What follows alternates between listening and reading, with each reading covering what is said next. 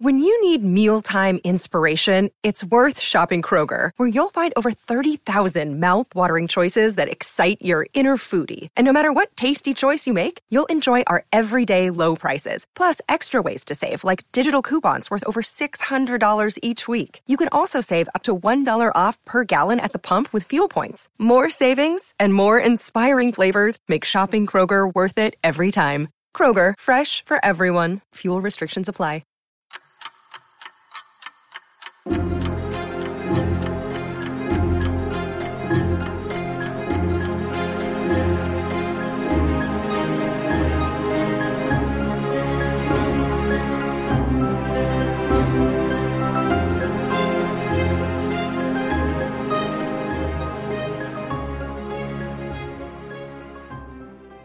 Well, welcome back to another episode of Parker's Pensées. This is a podcast where we explore thoughts in philosophy, theology, nature, and life. I love thinking about cool stuff, so come think with me. Today I have another special guest, uh, but before we jump in, I just want to thank everyone on Patreon and everyone who supports me on Anchor. You guys are awesome. You guys are making it happen. If you are listening and you're not a supporter and you like the show, consider supporting me. Uh, buy a mug from uh, the link in the description, buy a sweatshirt, do something you know, uh, that would be awesome. But uh, without further ado, uh, today's guest is a re- recurring guest. Uh, he's a return guest and hopefully uh, becomes a recurring guest. And we're going to be talking about all sorts of physics and uh, time travel and light, speed of light kind of stuff. So if you've listened before, then you'll know my, my next guest here is Sean Ressler.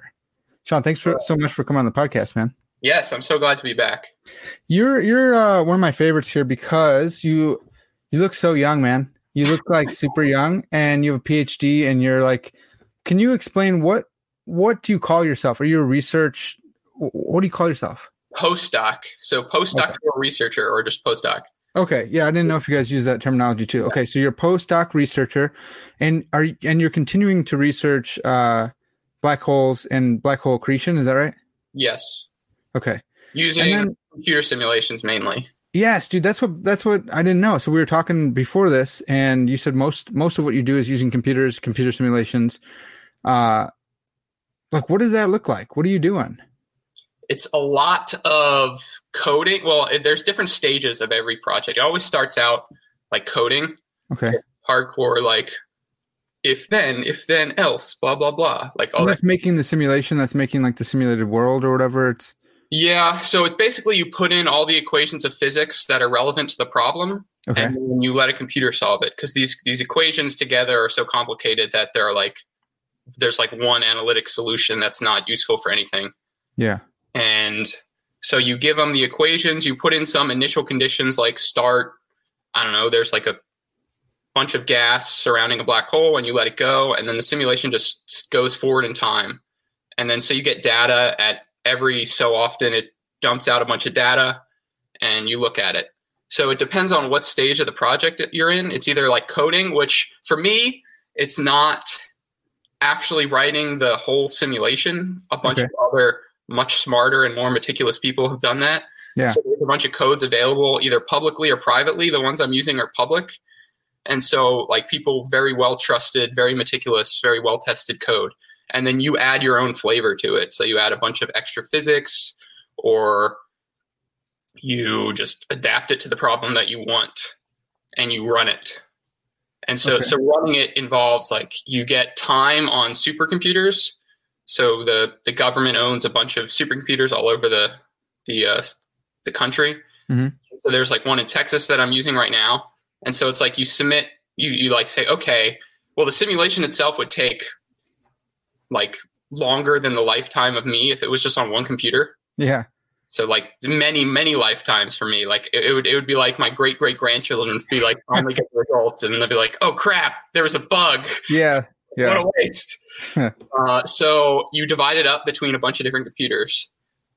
So generally, it's like thousands of computers. They're all working at once, communicating. Okay.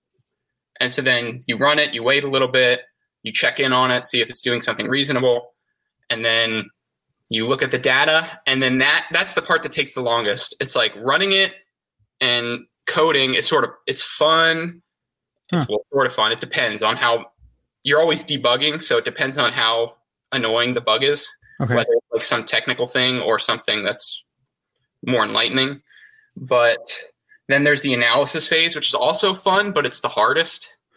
Is that is that interpretation? Is that you looking Yeah, at Exactly. So it's like taking up, like, I, I describe it as like looking at clouds. Like if you're looking up in the sky at clouds and you're thinking like it just looks like a bunch of random stuff, unless you like have like an artistic mind and you Sure. like look at it deeply, and then you're like, oh, that actually really looks like a dog. And so you like you, you you look at it more and more, and you describe how it really like keep finding more ways that it looks like a dog, and then you you like write up, okay, this is how why it looks like a dog. This is how it looks like a dog. You put a paper out, but then there's other people that look at it. Actually, that looks kind of like a cat to me. Blah blah. blah. Like so, it's there's some human element there. Okay. But the data, what I'm trying to say is that the data is like really complicated. Mhm. So you have to really figure out what you want to look at. And so you end up, what ends up happening is that you're just, you have this data and you're like, what if I plot this versus this? Oh, that's nonsense. What if I plot this versus this versus this? Oh, that kind of looks like something. But usually you have to have some kind of idea of what's going on. And that tells you what to look at, what to plot. Okay. And then there's a point, there's always a point. You're like, there's I, like this is just a whole this is a mess this is a mess oh there like i plot everything versus everything nothing makes that much sense this mm-hmm. weird thing's happening and then like something clicks and you have the right interpretation or at least a interpretation and you can all start like taking the chaos and making into this nice paper and you just write it out describe it. Of course you're honest about everything you did. Like it's not i'm not 100% sure that this is what's going on but this is, seems to be the best evidence. And then that's I, I like that part a lot. Like once you have the idea and then you're sort of just it's sort of like like i, I hate i'm bad at analogies. I'm going to make a bad analogy. but cooking i always think of like you're creating order from chaos with cooking. Yeah. you have all these ingredients all over the place. And i feel like there's like there's like a time ticking down and you have to like organize all these things into this nice neat little package before the time runs out That's And good. That's good That's analogy. I think about it Yeah, I like that. You, you so far you've used clouds and cooking, man. You're Yeah. on, you're on a roll. Well, uh, so many questions from that. Just uh, we'll get into the more stuff, uh, the the stuff we planned on talking about. But like, why is why is someone putting uh free? Why are people making uh their code public? Like, why would they do that? Just for the good of humanity? I, I guess that's the, the the hopeful interpretation. I think so. I mean, because they they still like when when they put their code out, then they get like eight. For one, they get like eight billion citations if it's Oh, nice, and that's good. that benefits them. But really, it is kind of selfless. The people that work on it a lot Huh? because they're constantly updating it, constantly un- undoing some bugs that were like in there that only one person ever used that particular part of the code. So they found this bug and they'll be like, okay, let's fix this. And then they spend all this time on it, but that you can't write a paper about just that most of the time. Be usually like one paper that describes the code, but then they spend like years and years and years updating this code so that other people can use it. Wow. Um, so like everybody else is using their code, doing science, publishing papers, getting academic like status, Yeah. and some of these people, not that they're not also getting status, but they're they're sort of like underground and they don't have as many publications because they're working on the code Yeah. like full time. So like some of the people have tenure, so it doesn't really matter. They just enjoy Sure. doing that kind of thing. Others are grad students, so they got to always strike the right balance between doing the code, like updating this code, and doing science. Yeah. So I, Right. I, I like I feel like I would enjoy doing it, but I'm also at the same time be like, should I be doing not be do like why is this bad for my career to be working on this code so much? Right. So I'm not exactly sure their motivation, but they're they all seem to be very uh, generous with their time. Seriously. Maybe they are just the best of humanity. Yeah. Yeah. Maybe that's it. Well, they all go. This is like the modern day Gandhi. Yeah, yeah. Someone's gonna be upset by that. But uh, what what what uh, uh, what system do you use? Uh, I don't I don't know a ton, but some of my guys are like uh, Mackies, uh, the guys I disciple, and they'll tell me about like apple pie and stuff like this. Are you using one of those like programs to? I don't know what apple pie is, other than Maybe I'm getting it wrong, but I think it's a coding uh, language. Or, yeah. thing. So I'm I'm not familiar with that. So this code is just written in like C++. plus Okay, I've heard of that. And and then all the analysis I do is in Python. So everybody uses Okay. Python for analysis. Okay. And C++ and C are generally the standard for simulations because they're faster. Okay. The Python is very easy to use. It's nice. It has prepackaged stuff, but it's very, very slow. Okay. If you ran a simulation on there, you'd ha- be having a bad time. Yeah, that's why the supercomputers uh, come in handy. Yeah. So Well, well, how how are you how are you getting like? It's so weird that the government owns them and they let people use them, but it, you just put in like a a you put in like a request and and they they let you do it. I just submitted one on Friday. So me and uh, Chris White at Pre's at Princeton now, and then a couple of professors. So we Okay. just, so Chris so I'm the lead author, even just because like the way there's this. It's it's a pain actually doing this because they always find these dumb problems with your proposal that are irrelevant to what you want to do. like, oh, you're on this proposal. This other guy's on this proposal with the same people. Why didn't you merge your proposals? You should have just had one proposal together. So instead, we're just going to cut your proposal in half. Yeah, like- Okay, how is that helping? yeah, but- So we we had to combine our proposal, but then he's and actually asking for like at least twice as much time as I am. So it's kind of, but it's like this mashed together proposal. But you yeah, you write this proposal. You say, I have this code. I want to do this for this scientific reason. So we'll be able to publish some papers about this stuff. And then you say, I have this code and it runs really well on your system in a way that it scales very well, which that means if you run it on one computer, if you run it on two computers, if you run it on 10 computers, it scales like it goes twice as fast, 10 times as fast, okay, like you would expect. Yeah, Otherwise, they'll be like, oh, you're just wasting our, like, you're running on 100 computers, but it's the same speed as running on 10. What are you doing? yeah, yeah, yeah. Dang, that's so interesting. So, I did I had no idea you'd have to do so much computer science stuff, and then Yes. you got interpretation and you know it's people who have are, are used to looking at the same clouds that you're looking at and they tell you the whether you're right or wrong is that through through the peer review process like are they able to look at the simulations you ran or do they just They look at the data In practice, they almost, people, mm, sometimes we exchange data, but it's usually Okay. more collaborative than like, oh, I want to see what wrong you're doing and just like to, to check. Like, for instance, if you're trying to check two different codes and see if they get the same result, then you share your data. Yeah. Like, there are a couple papers that do that. okay Usually it's like we ran the simulation of this type, and then we ran this simulation that is sort of similar but used different methods, and we got this result, and there may or may not be the same. And then you sort of debate within the paper about why there are differences, okay which is usually very annoying. You have to figure out exactly why they differ, even though they seem to be basically the same thing. yeah dang man yeah this this stuff's crazy it's it's all crazy to me but not as crazy as like the one way speed of light that we were talking about before um so let's jump in let's that's my segue let's jump into the one way speed of light um you've you kind of looked into a little bit of this since we've last talked is that right Yes. um okay because i'm i'm not super great at uh at laying it out for us so it's it's my understanding that you cannot measure the one way speed of light That is true. okay so you, would you, you you agree with that Yes. okay To our current knowledge. Okay I have to be honest, when you said this, and then I started looking it up right afterwards, I was like, this has to be like some crazy thing that's some yeah man i was hoping yeah yeah yeah no way. I was like, Yeah. whoa, wait a second. It's crazy. it's crazy. When i first heard it too i, I heard it from a, a christian apologist and i was like Yeah, it's like one of those things that a Christian apologist would bring up, like they had no idea what they were talking about, but like, right and so i was like there's no way. So i'm asking you and then you didn't really you were like i don't know what you're talking about. So uh yeah so it is like a real thing. Can you explain just are you able to explain why that is? Why why we can't? so. I'll try. Okay. I, I believe I understood it about two nights ago, which is like when I had the actual realization about why. Yeah So the basic issue so the basic issue is that you can't really know what is happening right now at a different place in space. So if the only reason we seem simultaneous right now is because we're communicating via light signals or whatever the heck computers communicate with so that we're synced up. yeah But there's no real way that I can compare with your clock with my clock without that communication.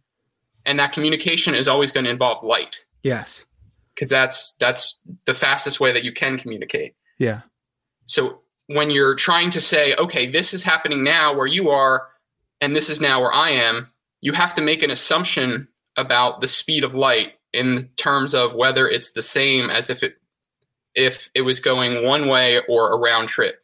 Yeah. Because round trip speed you can easily measure, well, easily, easily measure by because you're at the same place. You just you know when it it left and you Yeah. know when it comes back. So as long as you know the distance between two things, then you know how long it took it to go there and back. So you Yeah. can say, okay, that's the dis twice the distance divided by the time that it took it to come to return to the same spot. That's Yep. just speed of light. But then you could say, well, what if the speed of light depends on either direction that it's going or it depends on space? Like what if it gets slower as it goes and then and then it gets faster just in a way that would take the same amount of time to go back and forth as if it was going at one speed the whole time. Yeah. And there's no actual way. So first, you can think about trying to do this just measuring literally measuring the speed of light, like going from one one spot to another spot.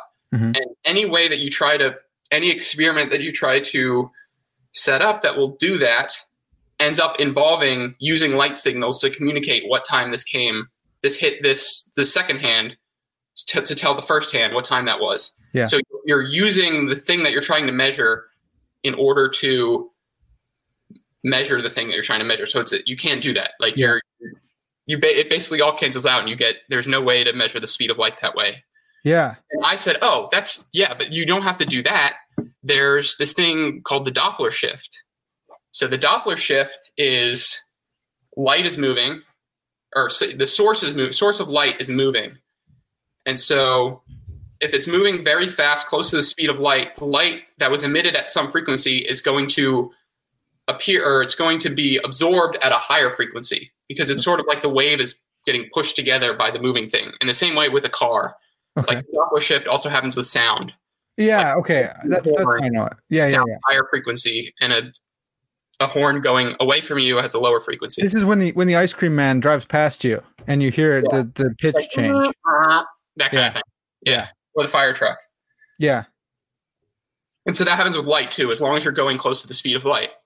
So my idea, so it's wrong, but this is what my idea was, is that okay, well, can't you just measure the Doppler shift then? Because if, if the speed of light is infinite or something in one direction, there would never be a Doppler shift.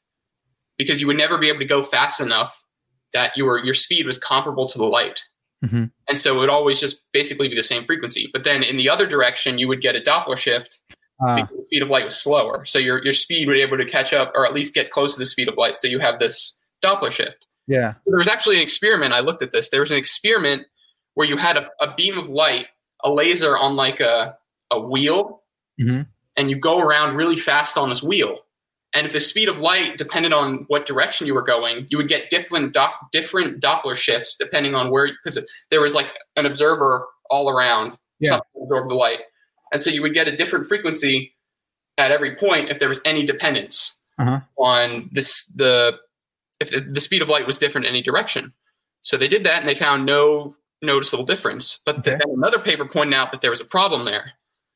So the problem is that the time it's again this thing you don't really know when now is. Okay. And so, like, if you if you imagine something is a thousand light years away, Uh-huh. which is to say, if or no, let's say one light year. That's easiest. One light year away. So light, if it traveled at a constant speed in every direction, would take one year to get here. Mhm. So you observe a signal here from that s- a light signal, and and it's and it says, okay, I'm leaving right now. Like the Yeah. spaceship is there. It says, I'm leaving right now. So and then it gets here in like 0.99 years or no 0.9 yeah 0.99 years so um, it's traveling very close to what we would say is the speed of light Uh-huh.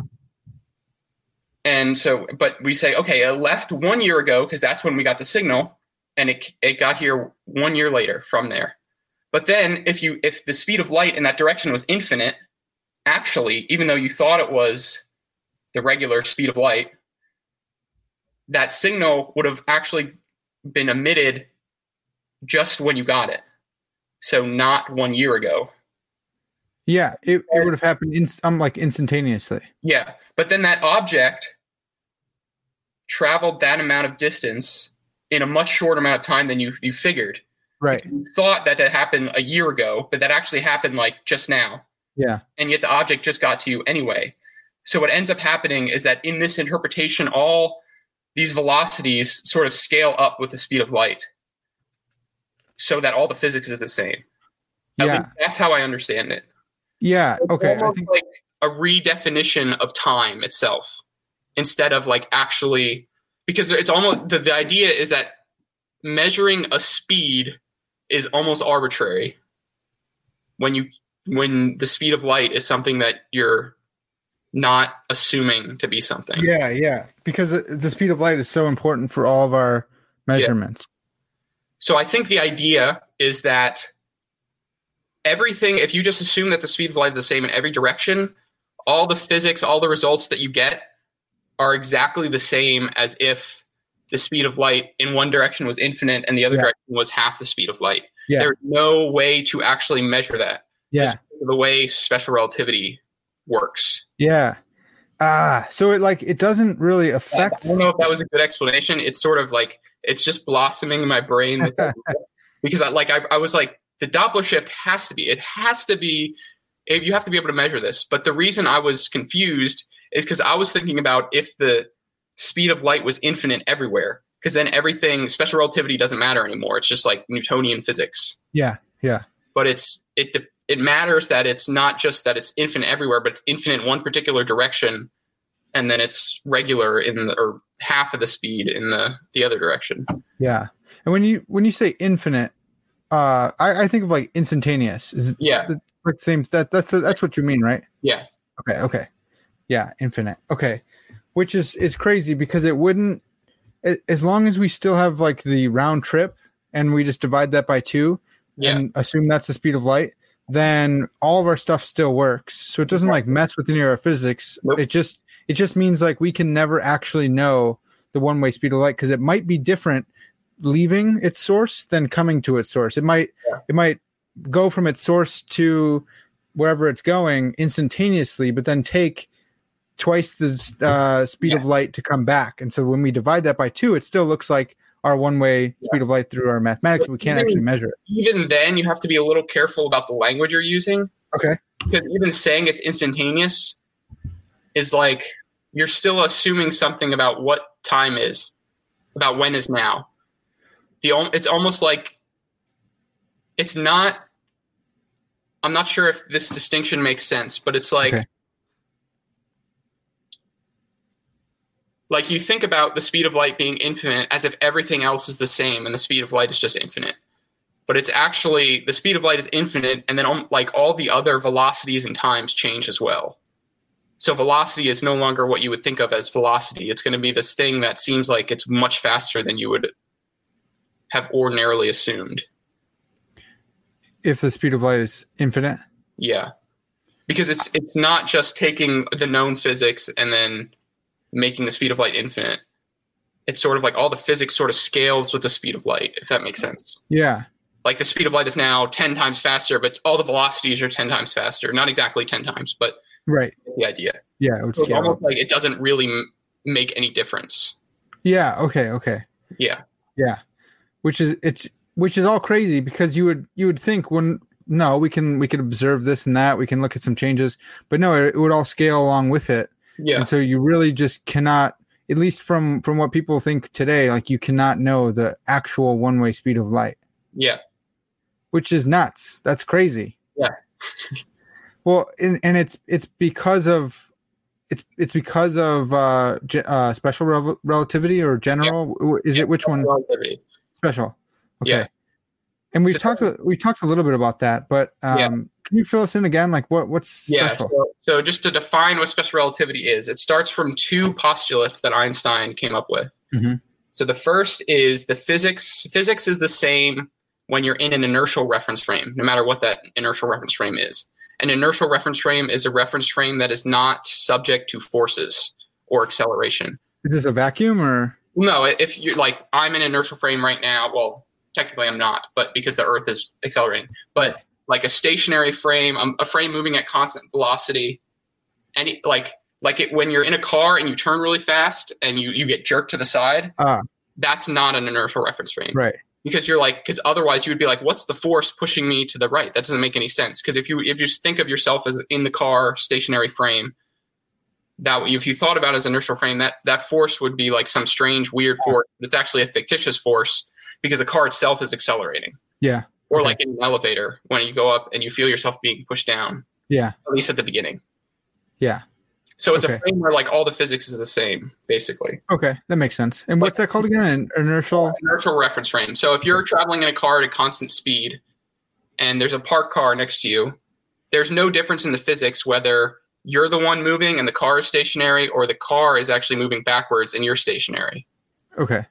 There's no difference in terms Yeah. of physics. Sweet.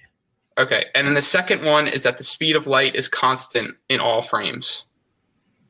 And so that's not exactly something that you would intuit. That's almost that's very strange because you would think, okay, if the speed of light is say 10 meters per 2nd Mhm. it's, it's much faster than that, but it's, Yeah. like 10 meters per second, and you were able to go 10 meters per second, it would look like this the light was just sitting next to you because you'd be going Yeah. at the same speed. Or you could even go faster than it, that it would look like it was going backwards, or you could at least make it go slower or something. Yeah. But Einstein had this thought experiment. What if you were to catch up with the speed of light? What would it look like? Mhm. But then you have to think about what light is. So what it is is it's an electromagnetic wave, which is an electric field that's just oscillating. It's going up and down. It's moving up in time, and because of Maxwell's equations, which describe electricity and magnetism, which are both sort of the same thing. Yeah. The the time change in the electric field causes there to be a magnetic field that's like sort of perpendicular to it, and that also oscillates with the electric field. I can't do this with my hands. This is like the the I don't know, pat your stomach. Yeah. Yeah. But you have like one's oscillating like this, one's oscillating like this, and the, the electric field going up and down causes the magnetic like it, it creates this magnetic field Okay. because they're changing. Yeah. But if you if you were to catch up with it, they wouldn't be going up and down. They'd just be stationary because they wouldn't be moving anymore. Yeah. And so they'd be stationary, but according to Maxwell's equations, then there wouldn't be any wave and there wouldn't be any light. So it's almost like a contradiction. Whoa. Whoa. And so Einstein's like, this can't be. This can't be. He was like really upset about this. He was like, I don't know, he's like 18 or something, maybe 20. Yeah. He's Yeah. like, it can't be. And they had all these weird ideas about like ether and stuff. yeah. I remember like, that. no, no I, I, this on principle, I think this can't happen. So the speed of light must be constant no matter what speed you're going. And so that was his idea. And then he derived all the stuff that comes out of that. So those two, those are the two postulates. Okay. And that creates special relativity. And most, I mean, most physicists are like, this is what's up, right? Are there Yeah. people doubting special rel- relativity today? Not in terms of like any like if, if people are doubting it they're downing it in like the really fundamental level where like oh maybe it's like a quantum theory of gravity or something Sure. that but for the scale that we observe on a day-to-day basis it's like gospel basically Okay. So, um, man, what what are what are what is traveling at the speed of light? You said it's a wave, but is it is it like photons? Is it electrons? Like if you were to pull up next, I No, think it's it's photon is just a word for the electromagnetic wave.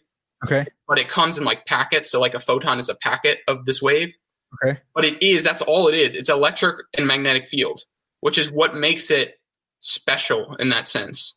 Because it's traveling through nothing. It's just this field that It's- causes isn't the packet like traveling through space? yeah but the space has nothing in it Okay. well it, it could have something in it but in principle it doesn't have to have anything in it Are photons made of electrons? Are they smaller than electrons? What? no they're they're made of no they're made of they're they don't have any mass or anything Whoa. Okay. these fields Wow. Oh yeah. Okay. Okay. Wow. Yeah. So you could say, oh, it's a photon, but a photon is just the electromagnetic wave. So it's it's sort of like just defining it. What's how about when we get hit with like with rays from the sun? Yeah, so that's a photon or that's Okay. light wave. So it's light wave, but like that goes into my skin and heats it up. So Right. it's it's just energy. Okay. It's massless energy that travels through space. How about neutrinos? What are neutrinos? Those are they do have mass, or at least we think they have mass. We don't know the exact mass. Okay. There's at And least you know they have a there's a difference in mass between some of them. That's what we can measure, I think. And do neutrinos have like spin or anything like that? Yes, I believe so. Uh, I think so. I think, Okay. I think they must. They must have spin because Okay. photons have spin. Photons have spin? Yeah, Oh, I didn't know that. they have integer spins as opposed to like electrons, which have half spin. Which is it's also a convention. You could say, oh, the electron has one, well, the photon has two, or something. Okay.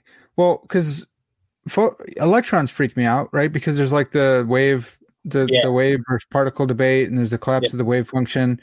Uh, so in my head, I'm thinking like photons are like a, a wave packet type thing, Yeah. and that that seems to me really similar to like an electron, which is like this wave. Yes, in a, yeah, in that sense, there are there's not because they're both fundamentally described by a wave function Yeah. From like Schrodinger's equation, Yeah. which is quant- the quantum the quantum mechanics basic equation Okay. Yeah. just describes how a particle like a particle is not really a particle; it's like a probability distribution yeah. of an electron's existence. It's like a cloud, right? It's like, Yeah. well, and that that packet language kind of reminds me of the same thing. It's like you it, you think you have this electron, but it's really like this. It's here, and it's somewhere in that little like packet, and let, until you look at it, and then apparently you can make it in one spot.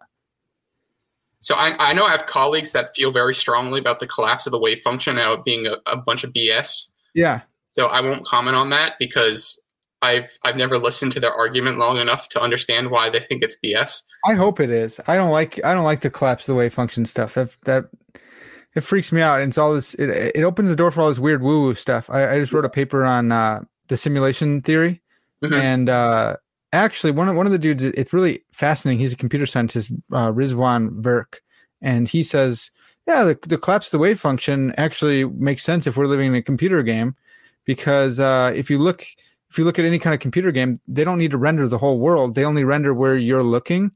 And so when you look over to the right, that didn't actually exist, that part of the map, but it renders once you look there. And he's saying, yeah, it's probably the same thing with electrons. You know, they're a wave until you look at, observe them, and then they collapse down into a particle. And it's like, that's really interesting, actually. And I hate that you said that. I don't like that. That's so weird. And there's other reasons to not believe you're in a, a computer simulation, but that's one of the things that they're saying. Uh, yeah, computer simulation is a theory of everything because it can unify uh, you know einsteinian and quantum physics well you know it's pretty popular level and it's pretty Yeah, no, yeah, I know. I've heard a lot about it. okay And a lot of people that like to. I mean, I know that Rogan loves to talk about it, and like I think Elon Musk. And there's also the, the guy who wrote Dilbert is also a big fan of it. oh yeah man. Yeah it's the thing. It's it's it's funny because you're like hey man uh let me tell you about like let me tell you about my faith a little bit. You know so i believe god made the god what are you talking about dude? You're so stupid. And it's like well what do you think man? Well obviously we live in a computer simulation and there's a simulator and you're like well was a simulator like a person like us? And they, they go yeah. And then you're like well who made that simulator or they're like no it's not like us. It's like this immaterial thing that's like a genius. And I'm like well that sounds a little bit more like god though. It's a it's a fun Yeah. conversation. I do like it. Yeah we're gonna we're gonna do an episode on that here coming up but okay so pho- dude you're blowing my mind with the photon stuff. Is this uh so you work on like the the grand scale though. You're working on like big black holes and stuff right? Yeah. do you deal with this kind of small stuff that often like photons okay. Well, that's Well, cool. Yes. uh, so when you do, so usually I run simulations that are just like hydro or magneto hydrodynamics. that's the coolest thing i've ever heard. That's So awesome. if you want to hear it, it's really the whole thing is is uh, general relativistic magneto hydrodynamics. that's so cool. That magneto is epic dude. That's great. Yeah, that's Uh, magnetism? Something with magnetism? just magn- magnetic fields plus fluid dynamics. okay that's And sweet then after the fact, after you run the simulation, you can calculate the light that gets emitted from that because it's a bunch of hot electrons. So what creates light is moving electrons or accelerating electrons. yeah okay Charged particle, but electrons accelerate much faster because they're have less mass. Yes. Okay. That's that's why I wanted to bring them in. So so okay, dude. Electrons, they're they're going really fast. Do they send out like a photon or what? Yes. where does that photon energy come from? It comes from the energy of the electron. And when the electron, the electron has to lose that energy, right? It's not just coming out of nowhere. Okay. So sometimes it becomes from the electron is bound to an atom and it has discrete energy levels. Like this is like the quantum, or not quantum. Well, it is quantum, but it's the stuff you learn in like chemistry 101 in college, maybe high school, where they're like energy levels, and you're like, what are these energy levels? I don't know. Shut up. It's an mm-hmm. energy level. And then so they jump from an en- higher energy Oh, level to yeah. energy level, and that's where the photon of exactly that energy gets emitted. Yeah. It releases. Yeah. Yeah. Yeah. I remember that part of it. I remember the jumping. Yeah. Yeah. So other ways that it can emit electrons, if it's like a free electron, it's just moving all over, and any acceleration of that will cause it to radiate. So radiate, in other words, create a photon. Is, is there some? I'm sure there's probably like a calculation so you can say like a electron with this charge or whatever, like moving that's free, is going to lose all its energy at, by this Yeah. time. Is that possible? Exactly. Yeah. Okay. Nice, Like, dude. depends on the radiation mechanism. Like there's like the one way is what's called synchrotron, which is an electric field, or a, oh, there's a, a magnetic field, and the electron, because of the magnetic field, it just spirals around the magnetic field like this. Yeah. Yeah. Yeah. And the whole time it's emitting radiation, so it's get it's like spiraling less and less and less and less. And so we said the the time that's it's called like the cooling time, or like the synchrotron cooling time, or something like that. Yeah. Dang. Okay. Well, do you know any? Do you know a little bit about magnets then too? Sort of Okay. Depends Well- on what you want to know about Well, magnets. dude. Okay. yes until you ask me something that I don't know. Yeah, yeah, yeah. So I, uh, when I was a kid, I was obsessed with like Sharper Image. Do you remember Sharper Image stuff? That sounds very familiar. It's like it's like this store with just useless stuff, but it looks really cool, like a pen that does this weird thing. I had this thing called like the uh, Gravitron, I think, and it's like a it's like a top, and you put it. It's got like this uh, base that's made of magnets. You can't see. It's really slick looking, Yeah. and it's just got a, a like a pen point that goes against some glass to kind of keep it there. Otherwise, it would keep going that way because the magnets in the thing and the magnets in the base. So it's like basically just think of like a pen and a base, and the Yeah. pen's hitting there, and it's spinning by itself. And you spin it, and it just floats, and it's super cool. Like, dude, what? Where's that magnet getting its uh charge from? Right. So it's not charge. Okay, It's so charges Force. create electric fields, but Okay. moving well, there is charge, but moving charges create magnetic fields. moving charges create magnetic fields. Okay, Stationary charges create electric fields. Moving char well, they moving charges create electric fields and magnetic fields. okay, Yeah. So, but in general, magnetic fields are easier to create because Okay. you need an exposed charge, which is very hard to maintain. Because if you have a bunch of positive charge, negative charge will snap onto it, just like oh, when you get shocked. Yeah, when you get shocked, that's just the electrons like, oh, I want to be neutral. Okay, Um, I'm I'm I'm poking wood, so it's not working. But yeah, yeah, so so there, it's like the electrons in the metal, in these metals, yeah, have like this they sort of have their own little motion and so they have like this little bit of magnetism and in a magnet so each one has like a little vector of a magnetic field okay, in a lot of metals those are all random yeah, but in a magnet you get it so that they're all frozen in like exactly the same direction yeah. it all builds up to like a coherent big magnetic force Cool. and that's Well, generally what happens How do you? How do you? electric field because there's also protons in there so the protons cancel out the the otherwise there would be an electric field as well but there are also protons Okay. No net charge but there's this magnetic field because the charges are moving Well, how how would you how would you get all the uh, vectors to point in the same direction? i forget how you do it Something through electricity, probably. yeah i'm like i think you got to like you put it through a magnetic an external magnetic field and so all the all the little vectors will align like i think Ah. you, like heat it up and so they're more free to move Sure. and put it in a magnetic field and they all align and then you cool it down It sounds right. It's sort that's something that I remember. Dang, that's so cool. Ah, it's so weird. I it used to bother me so bad that we were made of electrons and stuff because I think like I'm a solid, dude. Come on. Yeah. But then, and when I first learned about neutrinos, it drove me insane because all these little things passing through me. But Dark matter's doing the same thing. So what'd you say? I said, well, dark matter is probably doing. Yeah, yeah, yeah. And then we get to dark matter, man. Like, have we talked? We talked about Fermilab before, right? Have we? So one of my friends works at Fermilab as um he's like an, an environmentalist there. So he's he like checks all the water and makes sure he's not like uh dumping anything or anything like that. And it's a sweet job, but he, he went through and numbers when they are dumping something. yeah, yeah, yeah. yeah, you just gotta like, oh wow, that's bad. Uh, just cover that up, put some dirt over that part. Uh, but so uh, last time I was there, he, he gave me like a tour, and they're really big into dark matter. They want to be like the number one force or the number one studying whatever research place on on dark matter. And so I'm getting all excited about it. They're sending like they're sending dark matter or something uh, underground to like a uh, a mine in Minnesota, and they're like, it's crazy because you can send it through the earth or whatever. And then I was all pumped up about it. I put it on Facebook, and someone was like, "Yeah, I guess if you believe in dark matter." And I was like, "What?" And then it turns out there's like that's something people are really strong about. They feel real strong about that there is no dark matter. Have you heard of that? There's people who like think dark matter is a hoax. No, but I've heard about people who think the Earth is flat. So there's Okay, okay. not a big stretch. To But so, like, dark matter is a thing. You believe like it's it's for real. I'm it. It's a thing in the sense that there's a bunch of stuff that's dark that we don't see that interacts gravitationally. Yeah, and you can see because of its like effects, right? Yeah. Yeah. Okay. Okay. I mean, right, so I've had crack. Well, so so one of the best things about ever doing anything that's slightly in public is that you'll get crackpot emails as a scientist. yeah. And so one of these guys like thought dark matter was a bunch of crap or something. And but like he didn't understand basic Newtonian gravi- gravity that you learn in like high school. Yeah. He's like, this doesn't make any sense because the objects are orbiting like this, but it, but if you just do like GM over R, it it like the mass doesn't match. And it's like, no, guy, there's this dark matter. The point is that the dark matter is spread. It's not a point mass. It's like oh yeah. spread out because it the fact that it doesn't interact with anything means that it's like very diffuse and it doesn't like concentrate.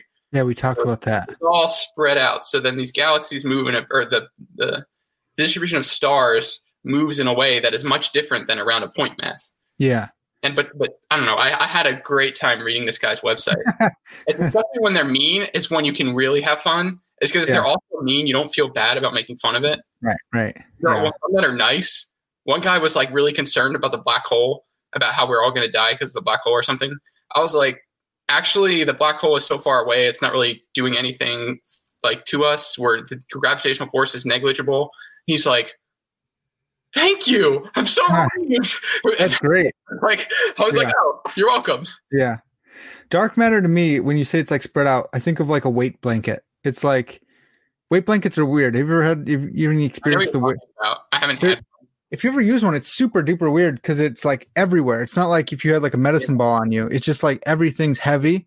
And Yeah. that's just I don't know if anyone's listening, maybe that'll help you uh come up with with a concept in your head. But it's like diffused out, the weight's all completely spread out and it's just there. And so like, yeah, the planets wouldn't it's not like if it was circling around a black hole, which would have more Yeah. of a dense center or something, right? Okay. All right. So so this gets us into like like we're, we're talking relativity gets us into uh, time travel and time Yeah. kind of stuff. And so I've I've had a couple uh, conversations with philosophers on time, and so now we're talking uh, the physics of of time travel travel and stuff like that. Um, so you you sent me a couple things that that you'd be willing to talk about. So presentism uh, for the listeners who have listened to my conversation with Taylor Cyr, you'll know what presentism is. It's basically that you know uh, what exists is the present. Uh, Sean, what, what do you think about presentism, man? Is that, is that your preferred theory No, of time? no. So no, okay, it is completely incompatible with special relativity. interesting. There's no way to reconcile it unless you also say that not only does the present only the present time exist, but only the present space exists. So that would be like you as yourself is the only thing in the universe that is existing right now. Yeah, But Yeah. there is no now. There is no now that is the same for everywhere. And I can ex- like so in special relativity, if you have an event happening like here and here, and you're both sitting still, and you think that like let's say lightning strikes these these spots both at the same time. Yeah. You're like, okay, that happened at exactly the same time. I know that is now. But some guy that was going really fast this way and he passes by as lightning is strike striking to him one of these will happen first. Yeah. Like lightning will strike here first and then here. And he could also go in a different direction and then he would have the opposite happen. Yeah. So there there's this whole smeared out now. It's like, well, this could be now, but this also could be now, yeah. and this could be now. And in fact, events can happen before or after each other if they're separated by a large enough distance. Yeah. So if, if two events are separated so far that you can't communicate between them, like you can't say, can't one can't say, okay, this just happened and send a light beam to the other guy saying, okay, that just happened. Now this is going to happen. If Yeah. that distance is too large, they can happen in any direction or any any order. So the present moment, if presentism were true, would have to be longer than a moment. Yeah, it would have to be this really fuzzy kind of diffuse. Again, using diffuse, like time would be diffuse. Yeah. There'd be like this. Uh, though, the, have you seen the movie The Langoliers? What's it called? The Langoliers. Oh. It's some like random movie that I had never heard of when I was a kid, and I we watched it in my friend's house. He just had this thing. He had the VHS, and it's this really weird thing. They're in an airplane, and suddenly everything's weird. They land. Everything's like, it's like the sound is all messed up, and nobody's there. And, like people have disappeared from the plane. They're like, "What's going on?" And this is going to be a major spoiler, but this movie probably doesn't even exist anymore. So Yeah, bring it. it turns out they were like in the past, but there were these things called the Langoliers that were like eating the past. Uh, So they were running out of time. yeah. And so like that's but they were in the past and the present was like still going on, but they were stuck in the past. So there was this like growing length of past, but that was also being eaten up at the back. Yeah. So maybe that's how you could think about it is like the past. There's like this interval that exists, but like these Langoliers are coming and eating the past, and the and, the present is just and the pushing forward into the future or something. Yeah. yeah, Maybe. yeah, yeah, yeah, yeah, yeah, yeah, yeah. That's good. I like the Langoliers thing. That's something that like a philosopher might hear, and they'll make like uh that'll be the title. Of the next Langoliers. paper. Yeah. That'd be good, man. You yeah, should was, there was some weird guy the whole time, like like tearing newspaper strips and like ner- having a nervous breakdown, like the entire movie. Yeah. And, and he was like, "It's the Langoliers. My mom always told me about them, and they scared me." And then I don't know. It was it's such a weird movie. someone's got to introduce. Like a famous director. I don't know, or from a from a it might be like a Stephen King story or something. Okay, it's it's definitely interesting. Uh, yeah, it's weird, but time But time. more about whether there was actually a limit to what could be now. Like if you're arbitrarily far away, you might be able to be arbitrarily far in the past. Like if depending on Yeah. what frame you're in. Like it could be you could be say that's now, but then somebody going really fast could say like that was arbitrarily far in the fa- in the past. Yeah, So I'm not sure how wide this interval might be. yeah. Well, because relativity relativity says um, that time and space are like integrally uh, connected. That you can't you don't separate them out, and so like on on Jupiter, time is faster or slower, faster because heavier. It would be slower, yes, because it's heavier. Is it heavier? Yes, but it depends on how far out you are. I don't know what the surface gravity is. Oh, okay. It's more massive. It's more massive, but I think it's also much bigger in size. Yeah, So it could be more massive, but at the surface you're much farther away. So it might Yeah. be less gravity. That's oh. So a- and as you approach like the center, time would change, kind of like like spaghettification or something. Yeah. Okay. So weird. It's so weird. Uh okay, so so let's talk like external and internal time then. Yeah. So I, uh, along the same lines, I don't think there is a way to define external time. It's There's- all a bunch of different ex- internal times that you have to compare in some way. Like every object at every point, or every point has its own internal time. If that makes sense. Every point does. like Um, every point in space and not even actually every point in space every every frame so not just a point but how fast you're moving at that point Oh yeah, yeah. Okay, so that that would be a frame. That would be the Yeah. point plus the speed. so there's like an infinite number of frames and those are so you those are all individually could be different times Because one frame could include two points or something. Well one frame is always like localized to a very a point Okay. and it's moving at some speed so that's a frame that's all a frame is it's like you're at a point and you're moving at a speed Well, so something else. wouldn't that be finite in because the universe is finite? No, because there are infinite number of points even within like right here. There's an infinite. There's an Yeah. actual. Are you You sure? could be there, then you could be 0.1 centimeters to the right, or you could be 0.01 centimeters to the right, or it could be 0.001 centimeters to the right, 0.0001, and there's no limit. It's like the the number of numbers between one and two. It's Yeah, right. levels of infinity. Yeah.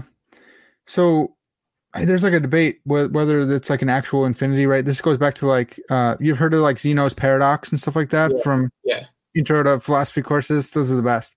And and he Zeno Zeno's a, a, a rationalist, and he's like, no, there motion's all uh, an illusion because things can't move. Right? You shoot an arrow, and at each arrow, or in order for this arrow to get to that bullseye, it has to point. It has to move from point one to point two to point three. But in between there, just like you said, there's point. There's 0.1, there's 0.2, 0.01. And so it has to actually cross an infinite to get there. And that's illogical. That's crazy. So it must be let's follow the math here. Let's be mathematicians.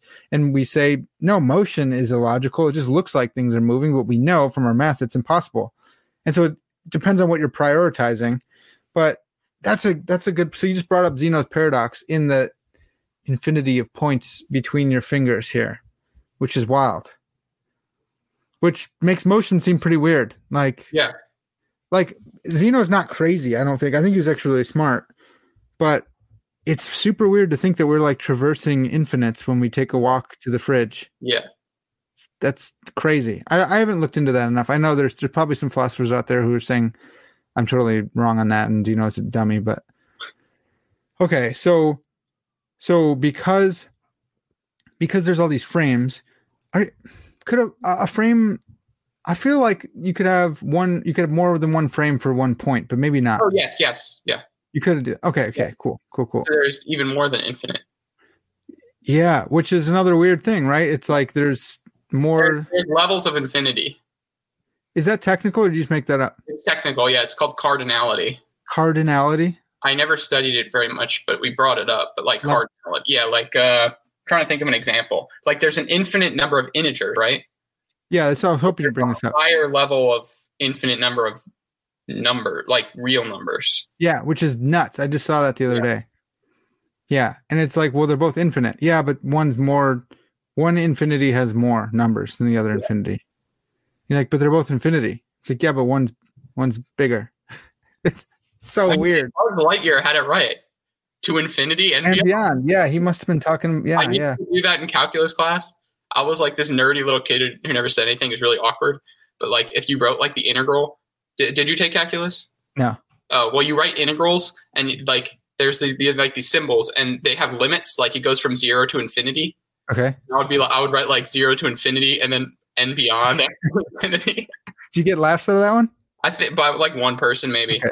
Yeah, it, was, it was like the time in your life when laughs are not determined by like actual comedic value, but by your status in society, Oh man, in high school society.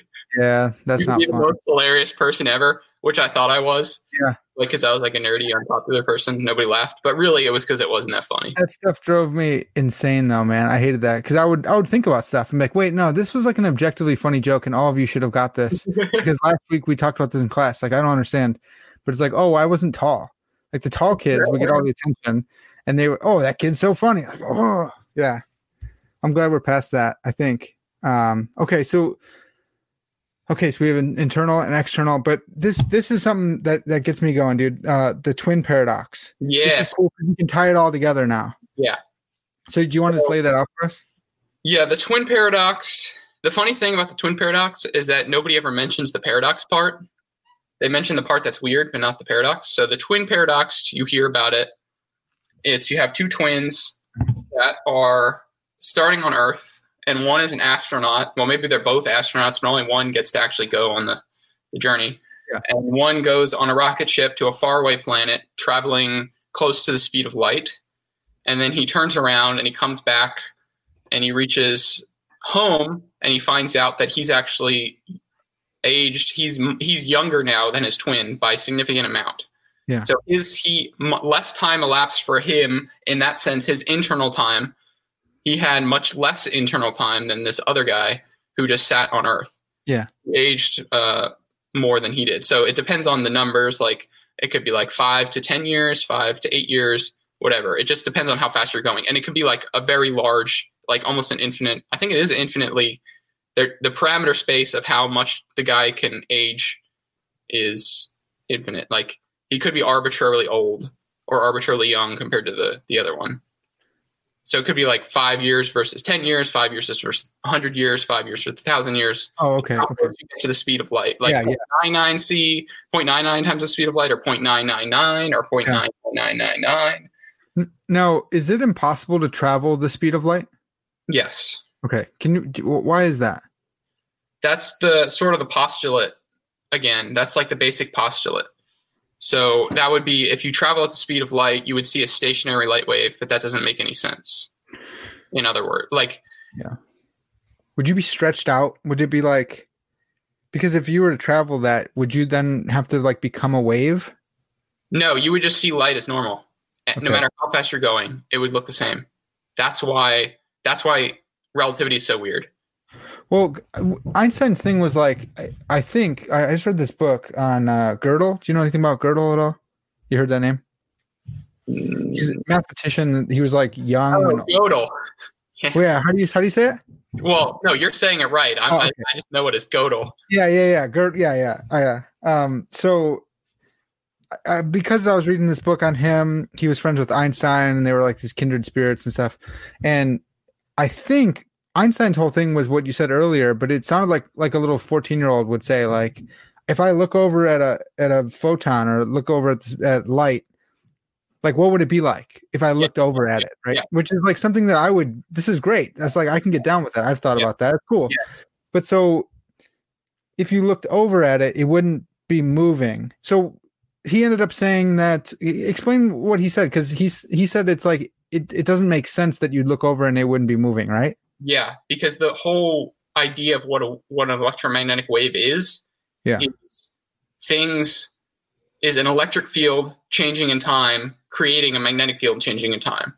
If you don't have either of those components, it's not. A, it's just like a regular stationary electric field. Yeah, and because there's there.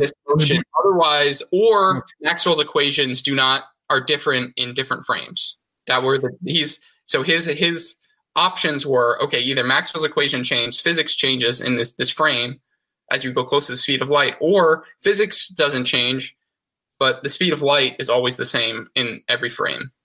Okay, so what does that mean for him looking over at light?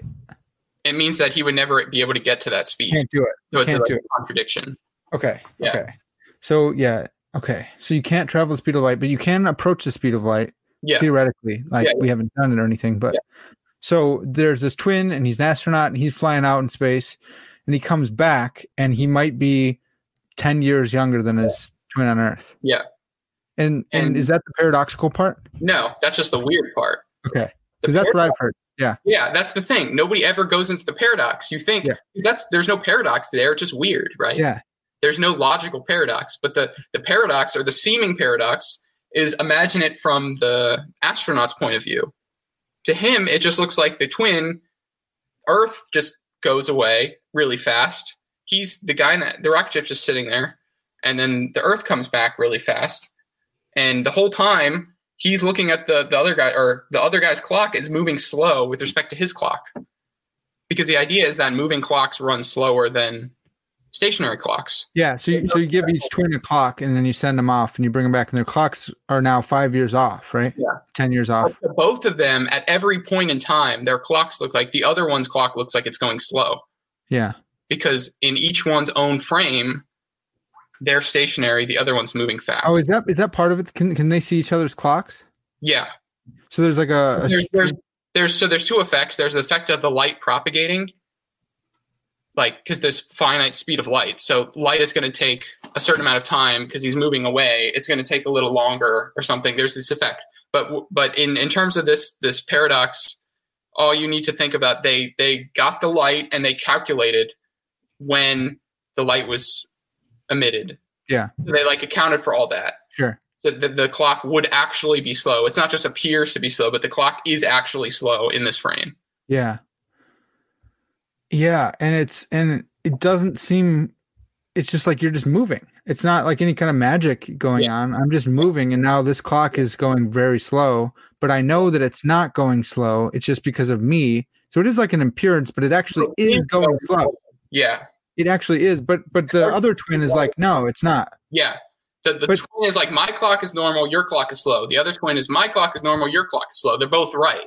Well, does so does the does the twin on Earth think that his twin's clock is going faster or slower Yeah. than his? Slow, slower. He thinks his his twins are going slower. They both think the other one's is going slow. Why? Or they, they're both right. They don't just think it. They're both right. Well, how? Why is the why is the one that's moving in space? Why would that appear to be slow, or why would that be going slow? because he's going fast compared to the so it's all relative it's Yeah. all relative to your own frame so to the guy on earth the other guy is going fast and then he comes back he's still going fast. So he's going fast so his clock goes slow. And Okay. if you really want an intuitive way to, to why the clock is going slow imagine you had a clock that was light traveling in between. Like you count up and down as one second. Uh-huh. it's that's one second. So you're just bouncing up and down. One second one second one second. But now it's moving. So now the light is going like this in react like to a stationary observer it's going Okay. like this Yeah. so you're saying okay every time it goes up and down that's one second because the guy sitting stationary he's just seeing the light go up and down it's not Yeah. moving to the side so him it's still one second one second one second but to the guy sitting stationary it looks like light is going diagonal like that Yeah. And so So- now it's covering space as long as Yeah, Yeah. so it goes more distance. So it looks like the the time is actually so what one guy would call one second is slower than what the other guy would call one second. Light light is going the same speed in each each to each person. but it's covering more Yeah, space. more distance. Yeah. Okay, okay. So that makes sense for the for why the twin on Earth would see the twin in space, the, the traveling twin's clock to go slow. How Yeah. about why would the the traveling twin see his other twin on Earth? Why would he think that his clock is slow? Why would he see that as being slow? Because and it would actually be slow. Yeah, Because to him it just looks like Earth is going away from him. He's just sitting there in his rocket ship. Like if you're in a car watching the trees go by. yeah, you, the trees are moving really fast in the opposite direction. Yeah. So to him, it's just the Earth moving away and then coming back. And Einstein's whole idea is that it, because he's moving at a constant speed, those the physics is the same in both frames. So either way is a valid way of looking at it. yeah. Because they're both fixed. Uh, Yes, what are they called again? Fixed inertial frame, inertial frame. Yeah, iner- they're both fixed inertial frame. not fixed, but just Oh, inertial frame. inertial frame. They're both inertial frames because one's traveling at a constant and the other is still traveling at a constant because the Earth is traveling at a constant. Because the Earth, we always assume it's like still. No, it's still, but it's moving at this constant. Well, it's not moving at a, it's accelerating, but oh yeah, because it's on ellipses or something. compared to like what we're experiencing now, you can effectively treat it as an inertial frame. Okay. Well, so this is true, but probably imperceivable, imperceptible when you sync up. If you and I were in person syncing up our clocks, but then traveling across the country, that it's still happening. It's just we wouldn't see. Would it even be perceivable? Like, would it be? Yeah. You'd be seconds ahead of me Well, or I haven't measured it uh, to like the I don't know if it was nanoseconds or milliseconds or something something very small, but some guy going around in a jet around the Earth. And Yeah. they synced up at the top wherever they started, went around, came back. Clocks were slightly different. Yeah, that's crazy. Yeah. Well, I wonder if like if you have twins and one's like a stewardess, they're two ladies, one's a stewardess. Well, it could be guys. Guys can be Yeah. stewards. And she's he or she is traveling. The stewardess is traveling their whole life, Yeah, like for yeah. fifty human years. difference What'd you say? negligible. Yeah, Otherwise, we would have noticed this already. but they they might be they might end up being like A five second. seconds Yeah. Yeah. younger. I mean, I don't know how many the order of magnitude of how many flights a steward stewardess goes on and how much time that I should be able to do that. That's called the Fermi calculation. Have you heard of that? Yeah, yeah, yeah. Well, Yeah. put the, put that into uh put that in a proposal. Get the government to sign off on that. Show that it that it scales. Yeah. And this could be huge for the stewardesses out there, you know? Yeah. The, the, the older twin always wanted to be younger. Don't know. Yeah. Yeah. That's so ah, that's weird. Yeah, if you were a couple I don't know. Yeah, I don't it would depend on how much it changes, but if you were the older twin by like a minute and you always got crap from your younger twin, you could actually end up becoming the younger twin. Yeah. That's crazy. That that is it, the weird part is still super weird to me. The paradox is, is weird too, looking at the clocks There's and a solution to the paradox. There's a solution? Yeah. Because it's, it's physics. It has to something has to happen. Like it can't be both. Oh, well what's the solution? The solution is that the one who traveled in the spaceship is the one that's younger. Oh yeah, okay. Okay. because he is not in an inertial frame the whole time. He's not in the same inertial frame. He changes when he turns around. He jumps frames. In other Oh. words, he accelerates. But even if it's instantaneous, What if what if you just stop it before he turns around? then Is both to both of them, they're like if if this guy continues to move, and this guy stays here, they both think that they're both right. They're both younger. This one, the other one is younger. To this one, the other one is younger. And they're both right. Both true. Because Yeah. they're at two different points, they're two different frames, two different points in space. And that's sort of like what I was saying before is there is no now, like time is different. There's no real way to compare time at two different places, two different frames, Yeah. without coming together and being in the same frame once again. Yeah, that's so weird. And that that messes with like the law of non-contradiction, I think, where it's like which one's No, because it's not a contradiction. I mean, I guess it is a they're both younger, right? They're Yeah. what Well, it's, it's saying that there's no universal time. okay. So if they ever came together, there would be one true thing. so the the way the reason it's a contradiction is because you're you're thinking about it from your own You're inertial thinking frame. about it as if you're like this being Yeah. that sees all frames. Yeah. And that there's this universal truth. Yeah. And so Which you're like, oh, that can't be true. But it, Yeah. at Yeah, least yeah. special relativity, it is. Okay. That's not so bad. That's not so bad. Yeah. It- So it's, it's weird because what happens in practice is that the as he's going, the tw- the twin on the rocket looks at the other guy. He's like, "Wow, his clock's going slow." And when he gets there, like he's just before he turns around, he says, "Okay, he's this amount younger than me." Right when he turns around, suddenly this guy's age jumps, like by a like four years or something Mhm. and suddenly this guy's older by a signif- significant amount than this guy. Yeah. And then as he's going back, hit this guy's clock is still going slow, but he started out older. Yeah. So by the time they get back, he's seeing his clock go slow the whole time, but he still ends up being older when they come together. Okay. Yeah, that's so that's so weird. It's Uh, very strange. It's it's it's very also very strange that the paradox part is always excluded from the demo, Yeah. the, the idea.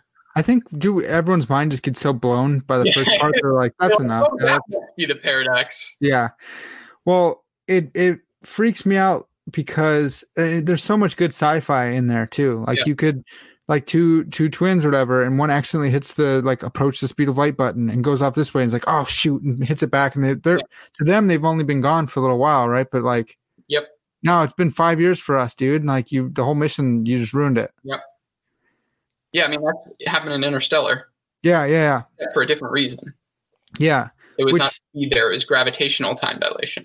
yeah. So basically, the same thing happens when you're close to, you're in a strong gravitational field. You don't have to be moving; you can just sit there, and your clock would be running How, slow, how strong would that field have to be? very strong. So So when you- nothing, nothing would experience on Earth. no, well, Okay. I mean, we experience it to a very small degree. But like up at like the North Pole, they're not experiencing time differently, are they? Yeah, tech, a little bit. But okay, yeah, because everywhere, if I move over to that point, this it's gonna be different than this, right? So But like, like, um, I think it's true that this effect needs to be included for uh, GPS. oh, okay, I'm told that, but I've never done the calculation or seen it done. yeah, Sort of things that people always throw it out. It's like GPS requires general relativity to some level to be accurate. but because you're you're moving. Yeah. yeah, I can't confirm or deny that based on my own. Okay. Man, that's what's so. Uh, there's so many cool things about the world that's like we just keeps surprising. Like you would not think that. You would not think that what we talked about the speed of light that doesn't make sense. But okay, now I get it. You can make sense of why it doesn't make sense. But like the same thing, it's just so odd that the world would be like that. Yes. And then something that's oh, so I um I'll just plug this book. I don't if you're listening, I'm sorry, but I don't really like Rebecca Goldstein or Goldstein. I'm not sure the pronunciation she prefers. Um, but this book was awesome. It's called Incompleteness. It's about about Gödel, uh, Proof and Paradox of Kurt Gödel, and uh, so it's a really good book. I recommend it actually because I don't like her and I still love the book. So That's Um, a strong recommendation. yeah. Well, she was talking about how people took Einstein's uh, general and special relativity and Gödel's incompleteness theorems, and people would use that to promote like postmodernism. And both of them, she was saying, like, would not be about that because they were not actually relativists. They didn't like that. They didn't want their their things to be used in that way.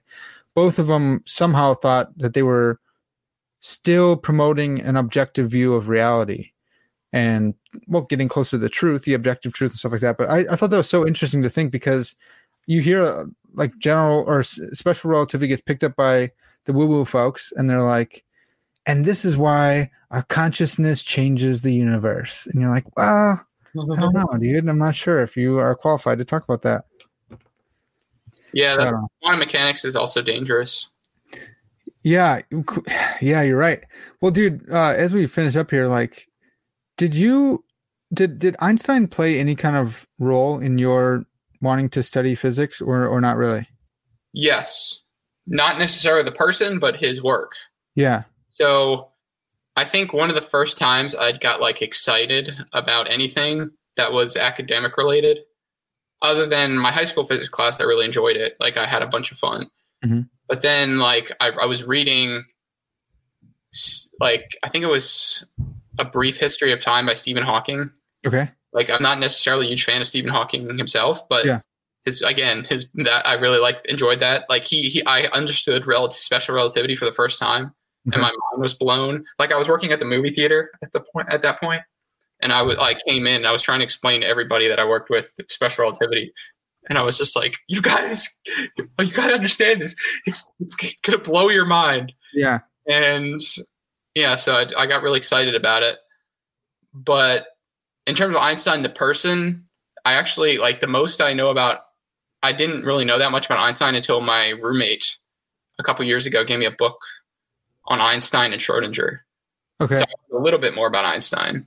yeah, okay. Do you do you um do you know anything about like Schrodinger's uh, cat kind of stuff? Yeah, yeah, yeah. Can we talk about that really quick before we? Yeah, Um, No, okay. yeah, I, I plan to.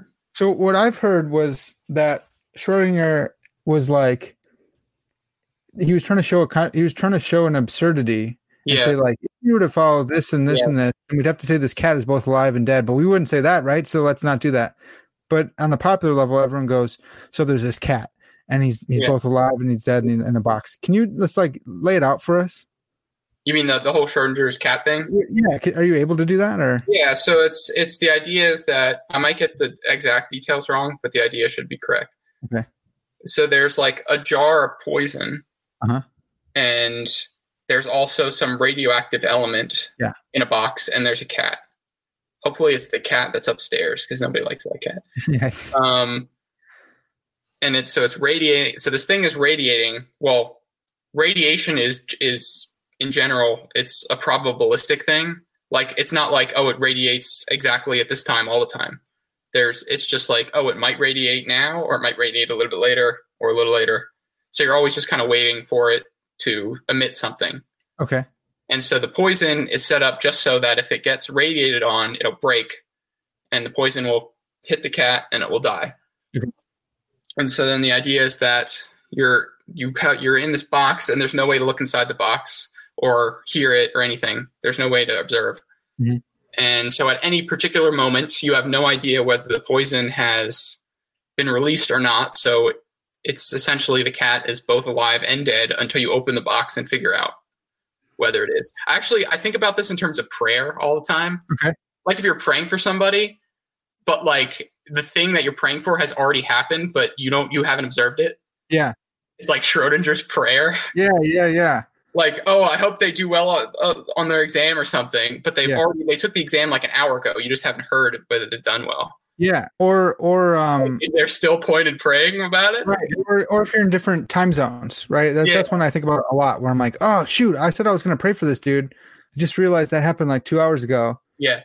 And some people will be like, well, no, I believe in B theory of time, and I think that God honors my prayers, and there's backwards causation. So Mm. God did know that I was going to because He's omniscient, and so He attributed that prayer towards Him mm. moving and helping this guy on the test.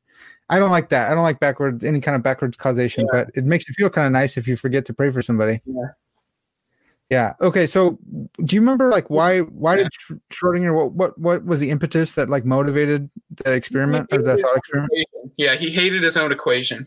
Okay. He came up with the Schrodinger equation. I think he was skiing with his seven mistresses or something. Dang. Um, no, he didn't have seven mistresses. He had like a wife and a second wife.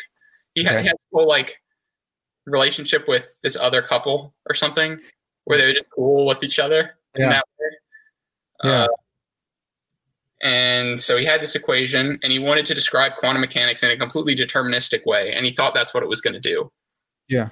And so he solved the equation and he found that it was this wave thing. And he said, "Oh, great! So these electrons are these these solid wave things, and I know it at this time. I know what the wave does at this time. So at a later time, I'll know exactly what the wave is doing. So it's completely deterministic." But then other people like looking at the equation and they're like, "Oh, actually, this uh, this wave thing, it's a probability function. it's not a physical thing. It's not like a, just a wave going around. It's this the electron has a chance to be here or it has a chance to be here. And it's always essentially probabilistic. And he hated that so much. I hate that too. And Yeah. so he created that example, at least I'm told. Never trust a history of a scientist to tell you the history of science. Okay. I'll say that because they always try to put it in a way that makes the most sense, not Yeah. the way that's the most true. Because Yeah. history is never logical and easy to Oh, it's full of a bunch of crazy people. Yeah, but if you Yeah. hear it from a scientist, it sounds like everything just happened, like, and then this happened, and this Yeah. happened. It's all this logical progression. But yeah, right. so the from the history of science perspective, it's like, okay, um, this is this is ridiculous. It can't be probability, and here's why. With this cat, this cat example, Yeah. that's ridiculous. And Einstein was on board, so him and Einstein became friends because of this. Until I think it was Schrodinger stabbed him in the back because they were both working on a theory for like everything. Yeah. And they were communicating about it. And then Schrodinger just went to the press at one point Dang. with it. Dang. Well, that's was short. Do you know about the the?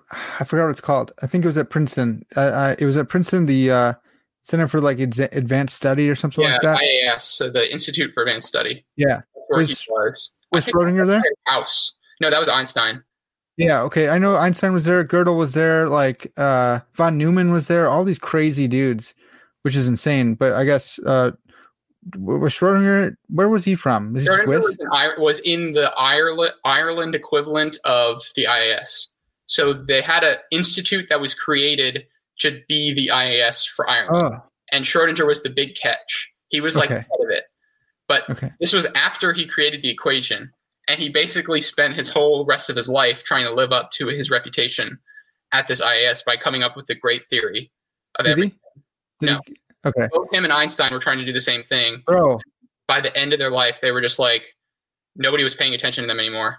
That's what that's what Kurt Gödel did as well. He came up with his incompleteness when he was like 23 or something, and then well, he was like a real perfectionist. So I, I guess he did come up with some other stuff, but he never published it, never told anyone about it.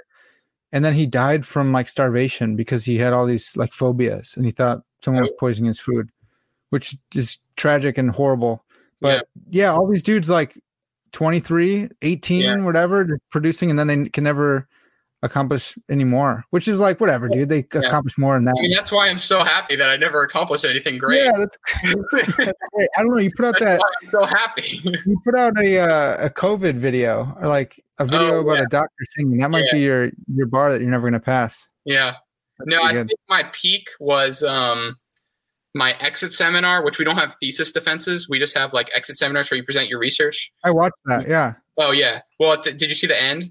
I just heard people laughing and then a bunch of just nonsense words and then people laughing and I was like, he's killing it, but I don't know what he's saying. But No, there at the very end, I I broke into song Oh, I didn't see that I part. sang a whole parody of uh, American Pie.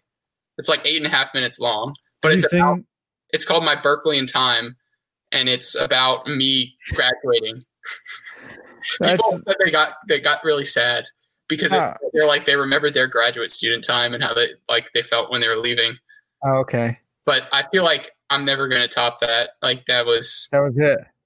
I Well, it's recorded. At least it's recorded, dude. Yeah. That's you can put that out there. That's awesome. Well, uh, dude, this has been this was mind blowing as always. Um, you got to come back on and blow my mind with Oh, some more stuff. 100%. Just like so, the the thing is, there's a lot of random things that if you ask me about, like at a random point, I will have no idea what you're talking about. But if you give me like a week, I'll be able to figure out what it is. I love that. It's sort of that. like uh, not to compare myself to Iron Man, but I feel like every graduate student, like if you give them something, they can figure it out in like th- three days. Yeah. Like it'll it'll just they'll be like like you know the scene in the first Avengers where like uh, Robert Downey Jr. walks in and he's like blah blah blah blah blah something science, and they're like, when did you become an expert on nuclear astrophysics? And he's like, last night. Yeah. and then like every every grad student can sympathize with that because it's like, oh crap, this code is written in Fortran. I've never learned, I never knew anything about Fortran. Three days later, they're like, Fortran. I mean, I don't think I could do that. I'm a graduate student or whatever, but um, Three days is an exaggeration, but like you give them like a week or a couple. you're in like research mode and you're like Yeah. i'm gonna do it actually dude i i don't know a ton about different generations or whatever but i know a lot of the millennials that are scholars right now and i love millennials because we we like want to know everything and we'll talk about whatever. So like my my millennial guests are usually my favorites because i'll ask them something beyond the scope of their research or beyond their expertise and they're like ah i really don't know man but let me take a stab at it and it's like, yes, do you like that's what we're mm-hmm. supposed to do. And and a lot of the older dudes who I love still, they just they're like, you know what, man, that's kind of outside my thing, and I'd rather not, you know, step on a rake or something. well, they also have a lot more to do. Like Yeah. responsibilities. I don't have responsibilities yet. that's yeah. Well, like and we take care of and yeah, we like to step on rakes too. See, I don't have like any significant other, so I, I just I, I can do whatever. I have time for stuff. Well, if you start singing this, man, people are gonna get sad again. You're talking about how you don't have responsibilities. And um, well, maybe maybe you'll meet your wife through this. That would be fantastic. If That'd you're be out there listening, I mean, this dude. It's your wife, look at me. yeah, yeah, he's uh If you like Dragon Ball Z too, yeah. Oh, okay, dude. I know some some scholars who are into Dragon Ball Z now, which is wild. Um, so okay, so we're gonna wrap this up here, but uh, Sean's gonna come back on, and we're gonna get our mind blown some more. I hope you guys like this one. I liked. it. I'm gonna have to go back and listen a little bit more. But uh, this has been Parker's Pensées, and as always, all glory to God.